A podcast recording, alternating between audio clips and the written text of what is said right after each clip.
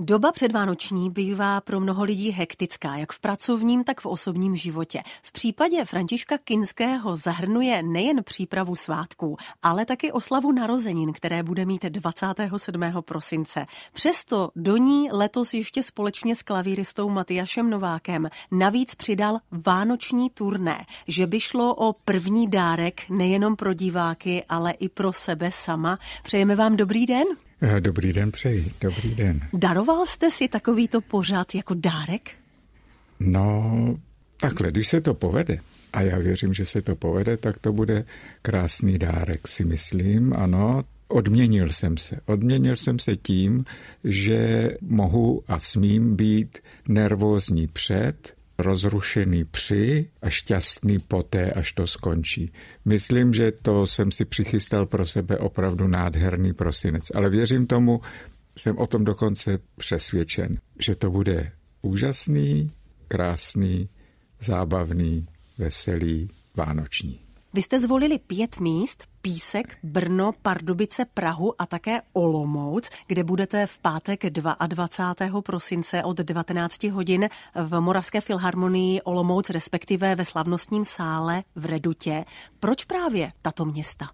Tak eh, Písek byl tak jako trošku nad ten plán, protože v Písku si nás vlastně objednali, by se dalo říct, zatímco ty další čtyři sály jsme zvolili s ohledem na hvězdu toho našeho společného vystupování a to je na klavíristu Matyáše Nováka, tak jsme vybrali sály, kde jsou mistrovské nástroje, jsou tam všude, myslím, Stenvoje a současně, aby to byl úžasně akustický sál a navíc ještě ke všemu, aby to byl sál, který potrhne ten slavnostní okamžik těch blížících se Vánoc. Ale hlavně to byly nástroje, kvůli kterými jsme vybrali ty sály, které jsme vybrali. Jaká hudba během večera zazní? Tak eh, všechno jsou to skladby Matyáše Nováka a všechny se vztahují k Vánocu. Takže za prvé to bude vzpomínka na Jana Jakuba Rybu, na jeho českou mši Vánoční, kterou si Matyáš to pastorální mši si upravil vlastně pro klavír nebude zpívat k tomu, ne. Potom nejslavnější koleda Tichá noc, ten kus, který on dal dohromady, se jmenuje Tichá noc v hledáčku času, což je Tichá noc, jako kdyby složil Bach, pak Haydn, pak Mozart, pak Beethoven. Takže to je taková hravá věc. No, nakonec si možná s námi zaspívají českou koledu a pak samozřejmě jsou to české koledy v úpravě e, Matyáše Nováka. Všechna, veškerá hudba, kterou hrajeme, má vztah k Vánocům a je vstažena k Vánocům. Tak bych to řekl. Novinkou pro vás budou určitě ty prostory, bude tam spousta diváků, ale Matyáš je člověk, se kterým vy jste zvyklí spolupracovat už nějakou dobu a to samozřejmě před lidmi, protože provázíte na svém zámku v Kostelci nad Orlicí, kde Matyáš hrává. Ano, my jsme, vytvořili, my jsme vytvořili takovou sourodou dvojici. Mladý a dospělý. Svedl vás dohromady covid? Svedla nás náhoda těsně před covidem, protože eh, v Kostelci se odehrával koncert, na kterém vystupoval Matyáš Novák. Mně se moc líbil, protože hrál úžasně, mě to zaujalo, a tak jsme se spolu dali do řeči společně s Janou Diosigy, která se tak jako starala o ten kulturní provoz toho zámku. No a přišel covid. Měli jsme plány, řekli jsme, no to je krásný, vy jste úžasný interpret, připravíme vám několik koncertů, bum, covid a bylo po všem. A nějak nám bylo líto, že ten nápad by měl covid zničit. Tak jsme dali hlavy dohromady, zvlášť jedna z těch hlav byla velmi aktivní, což byla Jana, tak vymyslela, pojďme udělat něco, čím lidem se pokusíme nahradit to, co jim může nebo určitě jim bude scházet. A to je nějaký předvánoční pořad. A vymyslela, že na každou adventní neděli napíše speciální text a Matyáš k tomu vymyslí, co by se k tomu mohlo hrát a tak dále. Pozvali jsme k tomu i další hosty, to znamená, že u toho byly děti, které zpívali zpěvačka, sopranistka. No prostě dali jsme to takhle dohromady a vysílali jsme vždycky první, druhou, třetí a čtvrtou adventní neděli jeden z těch pořadů. Vysílalo se to napřímo přes YouTube a Facebook A v ten okamžik, kdy jsme to začali, bylo to ohlášeno dopředu, tak to začalo sledovat už potom v té premiéře stovky lidí a dostali jsme neuvěřitelné množství ohlasů, jakou jsme jim udělali radost. A tak jsme si řekli, no tak to tak dobře působilo, tak dobře to fungovalo, dobře, budeme pokračovat dál. A udělali jsme potom jednotlivé měsíce, leden, únor, březen a duben. Každému tomu měsíci jsou nějaké pranostiky, nějaké významné svátky a tak dále. A byl to úplně stejný formát a končili jsme velikonocemi. A opět to mělo neuvěřitelné množství posluchačů a diváků už při té premiéře a pak samozřejmě ty reprízy měly tisíce, tisíce zhlédnutí. No a potom z toho vlastně vzniknul pořad, ten vánoční, který jsme loni poprvé uvedli v Kostelci a letos jsme se rozhodli, že s ním vyrazíme ven. A vedle toho vzniklo ještě takzvané tváří v tvář, což byl pořad, který byl přímo koncipován na zámek. My jsme pozvali hosty, pozvali jsme je do zámku, na skleničku a na krásnou hudbu a já jsem k tomu vyprávěl o zámku, co tam bylo jak. Matyáš zahrál a i toto pořady měli potom velký úspěch. Takže takhle nás to dalo dohromady a s tím Matyášem vlastně tímto způsobem úzce spolupracujeme. Povídáme si s Františkem Kinským. Narazili jsme na zbrusunové turné, které cestuje po pěti městech, včetně Olomouce a jmenuje se Vánoce 2023. Je jasné, že klavírista Matyáš Novák bude hrát. František Kinský bude povídat? František Kinský bude povídat a samozřejmě musím se přiznat, bude i číst, protože celý ten program trvá jedna a půl hodiny s přestávkou, takže řekněme dvě hodiny. A to, kdybych nejsem profesionální herec, to znamená, já bych celé ty texty si nemohl pamatovat, takže budu mít v rukou knihu, v které ty texty mám a o to se budu opírat. A bude to povídání o Vánocích, jaké jsou tradice, vysvětlení, proč jsou takové, jaké jsou, kdy poprvé se rozsvítil vánoční stromek a tak dále. Takže v tomto duchu já budu ten povídavec a Matyáš bude ten, který bude hrát. Ale současně také vysvětlí, proč třeba něco napsal nebo si upravil tak, jak si to upravil. I on má své slovo. Jaké jsou vaše Vánoce, pane Kinský, v průběhu vašeho života? Protože předpokládám, že se měnili. Ale tak měnili se jenom...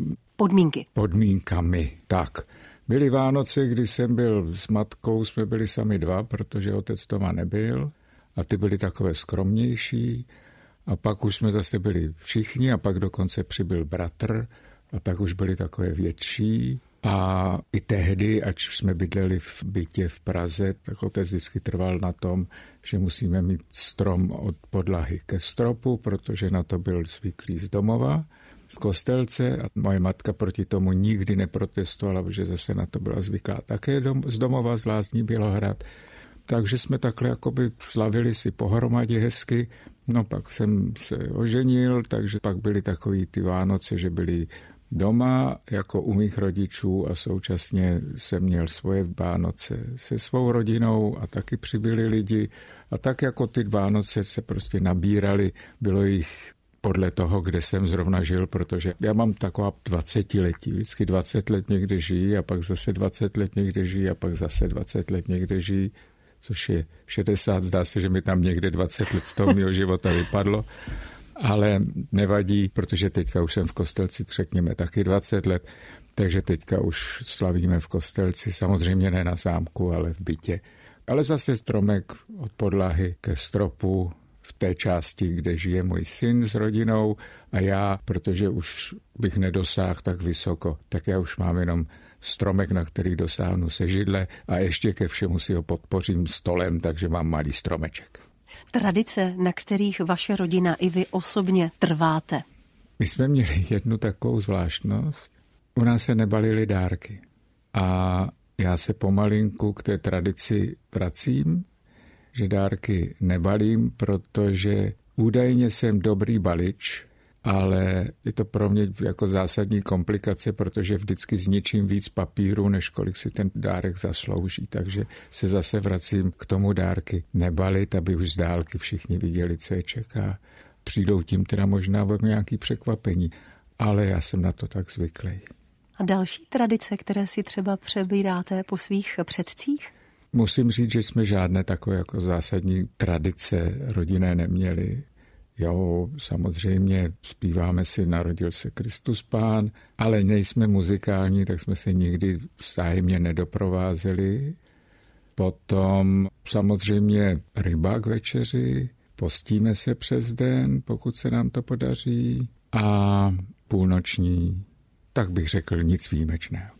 Když zaspomínáte na svého dědečka Františka Josefa Kinského, po kterém se jmenujete, bavili jste se společně o jeho Vánocích? Máte vzpomínky na takovéto vyprávění? tak ty Vánoce v Kostelci za těch takzvaných kosteleckých dob vždycky velikánský strom v sále, společná večeře, samozřejmě řádně ustrojení, smoking, dámy dlouhé šaty, jak se sluší a patří, tradičně jako předkrm byl vždycky humor a na závěr anglický takzvaný plum pudding, ale kdybych to prozradil teď, tak už by to diváci potom všechno věděli a nikoho bych nepřekvapil tím, co ten plum pudding je. Dobře, tak to necháme jako tajemství. V předchozím vstupu jste prozradil, že nejste muzikální ani nikdo moc okolo vás. Jak jste na tom byl nebo jste s jízdou na koni, protože koně a kinští to patří dohromady? To máte svatou pravdu, ano. Koně a kinští jedno je, ale my jsme poměrně rozvětvená rodina, že jo, protože jsou takzvaný heřmanomnestečtí kinští a chlumečtí kinští a kostelečtí kinští a byli i moravští, ale ty rodiny už neexistují. Ale řekněme z těchto tří, které existují, tak koňáci jsou heřmanoměstečtí a chlumečtí. Kostelečtí nikdy koňáci nebyli samozřejmě, že na koních jezdili, ale nikdy nepropadli tomu koni tak jako ty dvě ostatní rodiny. Ale u nás v domě zase vládly psy, protože moje babička měla slavnou, opravdu slavnou a významnou chovnou stanici, která se jmenovala Stradina a byla v případě některých plemen byla dokonce první, která vůbec tehdy v Československu a na tom sklonku by se dalo říct Rakouskou Herska, byla první, která tady na našem území chovala, tak například to byly jirští vlkodavové, to byla první chovná stanice jirských vlkodavů, byla v Kostelci.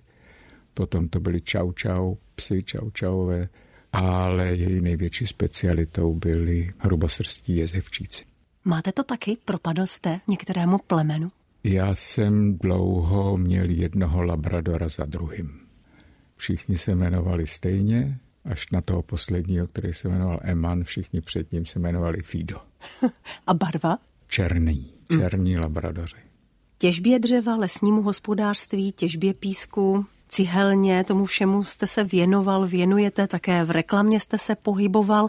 Co je takovým vaším největším koníčkem a vaší největší vášní z toho? Co je největší vášní z toho, co dělám? Já musím říct, že mám takové svoje vášně. A to, že jako úplně nejvíc, co mě baví z toho, co dělám, jako kromě jiného, ještě do toho patří i zpráva zámku. Ano. A všechny ty věci, které jste předeslala, což znamená les, písek, cíly, to jsou všechno prostředky. A to, co mě nejvíc baví, bylo zvelebování a nyní bych řekl krášlení a dotahování do těch nejmenších detailů toho odkazu, který mi tady moji předci nechali, což je dům, a zdobím ho zdobím, zdobím, neustále dozdobuji. Každou sezónu musím začít tím, že něco v tom interiéru musím změnit, buď převěsím obrazy, nebo přestavím nábytek, nebo je to neustále zdokonalování. To můžu říct naprosto jednoznačně, že ten dům je moje vášeň. Nedělejme svými skutky svým předkům ostudu, prohlásil údajně váš dědeček František. Má to člověk pořád někde v povědomí? Měl by se toho držet. Já to cítím, nesu si to na zádech. Nesu si to na zádech, abych nedělal svými skutky svým předkům ostudu. Je to batoh, někdy tíží a někdy ho nesete s radostí. A kdo vám může pomoct, ulevit, ulehčit, odebrat z toho batohu? Já myslím, že ulehčení toho batohu bude ten pravý okamžik, až ho se zacundám a pověsím ho na záda někomu jinému. Takže synovi. Přesně tak. V jednom z dílů Modré krve, věnovanému právě kinským, syn vypadal, že už je připravený. Platí to stále? Určitě. Určitě pomalinku, polehonku by se dalo říct to ne, protože on má, on má svoje, co dělá, stará se o gastronomii, která je k tomu zámku přiřazená a ten provoz té gastronomie, to je jeho zodpovědnost, plná zodpovědnost. A lidem chutná a rádi tam chodí, tak to dělá dobře. A postupně myslím, ne myslím, ale vím, že postupně jednu tu ťarchu, nebo ne ťarchu, ale jedno to potěšení za druhým že mu předám a vtahuju ho samozřejmě do toho, nemůže zůstat stát vedle, tak jako jsem vlastně v jeden okamžik, i když můj otec to udělal trochu jinak. Můj otec mi vždycky říkal dokonce vlastně se mnou ani s mým bratrem ve svých plánech na předání nikdy nepočítal, protože vždycky říkal, vy jste vyrostli v systému, který, ať děláte, co děláte, tak, tak ho na sobě musíte níst. Takže já počítám až ob generaci a pak to nakonec stejně skončilo tak, že to předal mě. Modrá krev. Existují tři série z roku 2017, 19, 23 a myslím, že můžu prozradit, že vzniká série čtvrtá. Jsou pod nimi podepsány Alena Činčerová a Adéla Sirotková a také právě náš dnešní host, který zároveň provází byla to vaše touha, protože jste se pohyboval v životě už v oblasti reklamy. Byl jste dokonce vedoucím oddělení film, rozhlas a televize, tak se to tak nějak nabízelo. Stoupnout si před kameru a být vlastně moderátorem, průvodcem, komentátorem? No, úplně na začátku tomu tak nebylo. My jsme kdysi dávno ten nápad na ten pořad jako takový vznikl před mnoha lety, už se z nynějšího pohledu dá říct. On se také ze začátku poměrně obtížně prosazoval, přesto vzniknul v rámci diskuze mezi paní Činčerovou a mnou, kdy jsme si tak jako říkali, že by to mohlo být zajímavé. Hlavně ten důvod, proč to udělat, bylo, že uběhl určitý čas od eh, restituce jako takové kdy ty v mnoha případech zdevastované objekty a nejenom zdevastované objekty, ale prostě pokroucený hospodářství a tak dále někdo převzal. A teďka dobře 20 let na tom pracoval, tak se pojďme podívat, jak to po 20 letech vypadá, protože se začátku v rámci těch restitucí byla velká nedůvěra k těm restituentům, že to, já nevím, představy byly v mnoha případech naprosto nesmyslné a cestné, ale byly.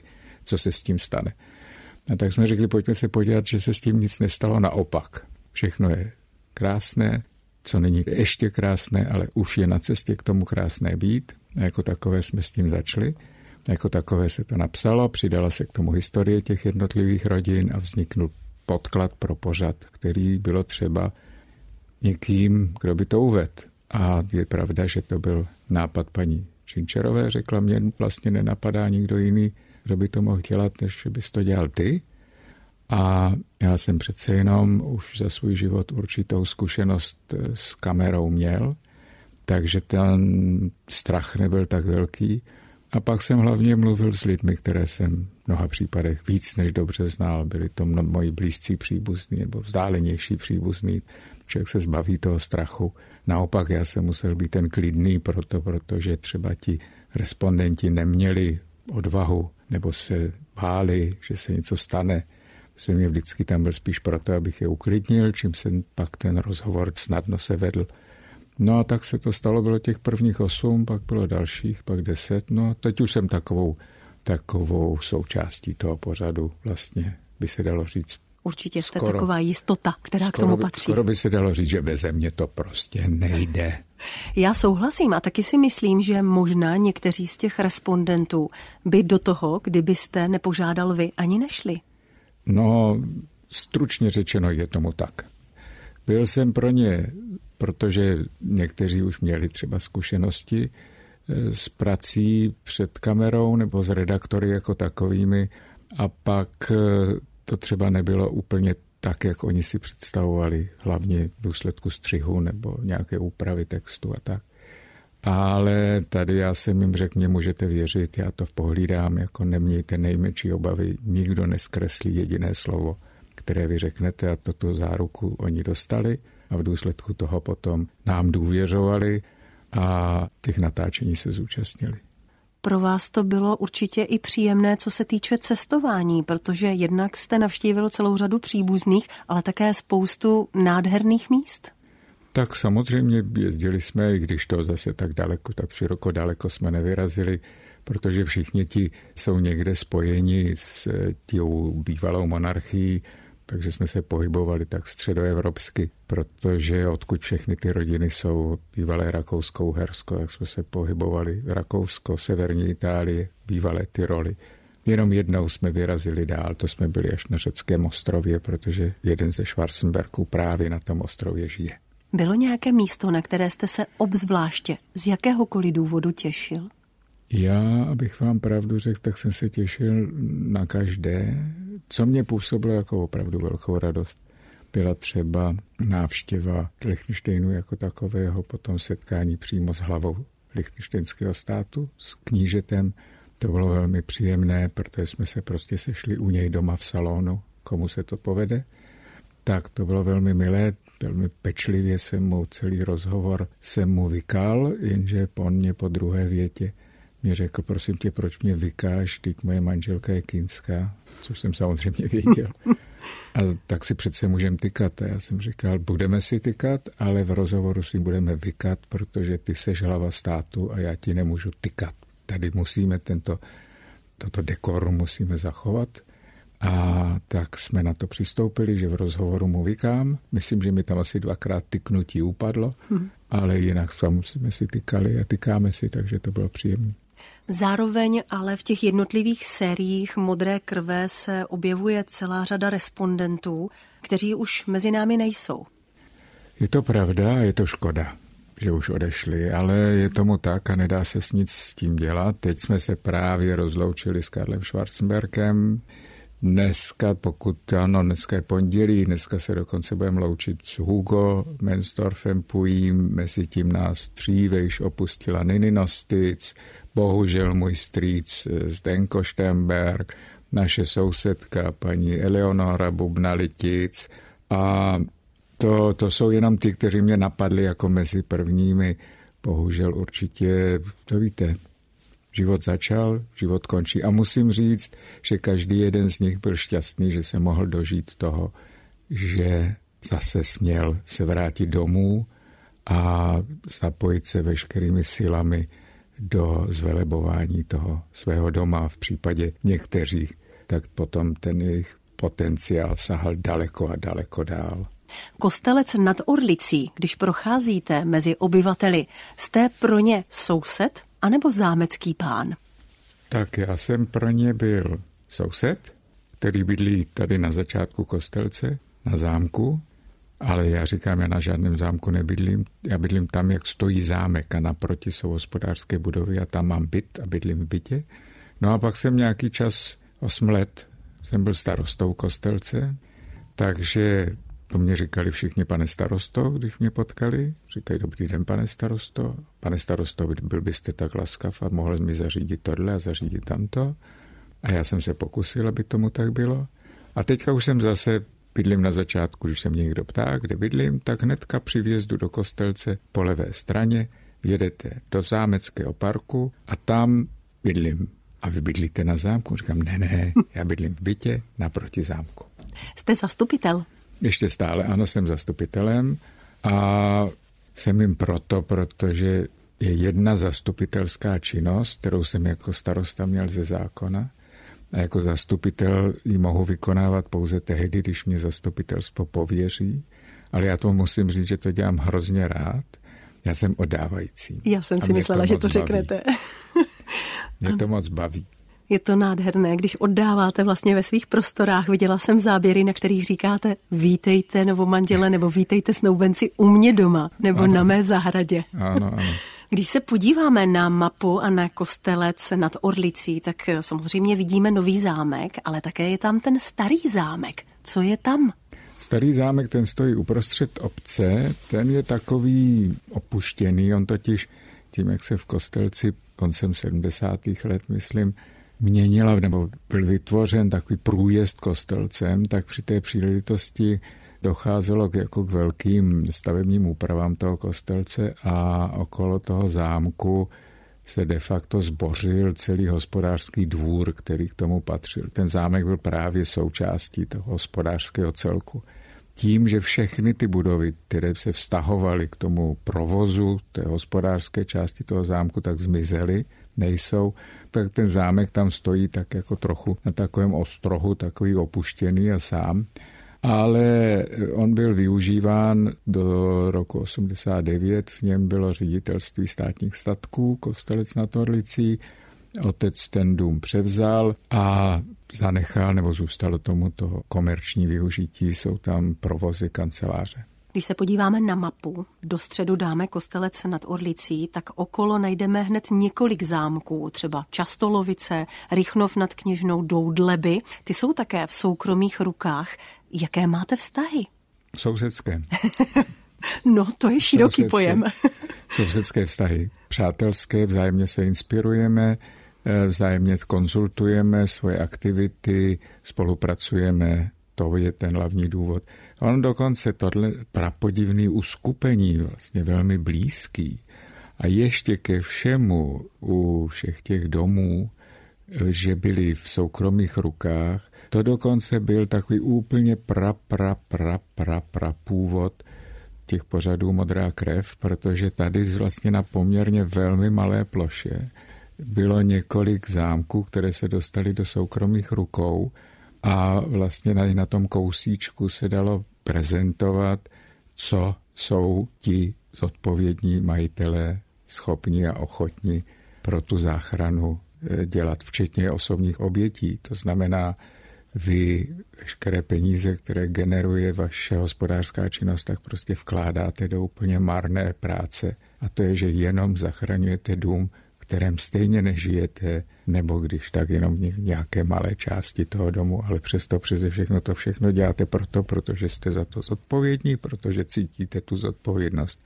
vůči vašim předkům a současně toužíte se také prezentovat a žádný z těch domů není zavřený, všechny ty domy jsou otevřené a návštěvníkům vstřícné. Když se porozhlédnete po České republice, takových památek máme celou řadu. Je to pohled, který vás těší? Pokud jsou v dobrém stavu, tak mě to těší. A je mi úplně jedno, jestli je do toho dobrého stavu uvedli lidé, kteří je restituovali, anebo uvedli lidé, kteří se rozhodli, že jsou ochotni svoje peníze investovat do opravy zámku a ty zámky opravují a zpřístupňují potom lidem. A nebo třeba i komerčně využívají. Proč ne? Ten dům je tím zachráněn a v mnoha případech jsou tam jako velmi luxusní a určitě bezvadně prosperující komerční prostory, hotely a tak dále. Já tomu, já musím říct, že obdivuju každého, kdo se do něčeho takového pustil. Nikdy v životě jste nezapochyboval, že to nebyla správná cesta? Já to měl, jako v tomto případě jsem to měl hrozně jednoduché. Já jsem se deset let díval na svého otce, který to dělá. Při začátku vzdáleně a pak šáhle blíž a blíž, jak jsem se tam prostě blížil k tomu kostelci. Až jsem tam jezdil každý týden, takže já jsem nezapochyboval, já jsem se těšil, musím říct.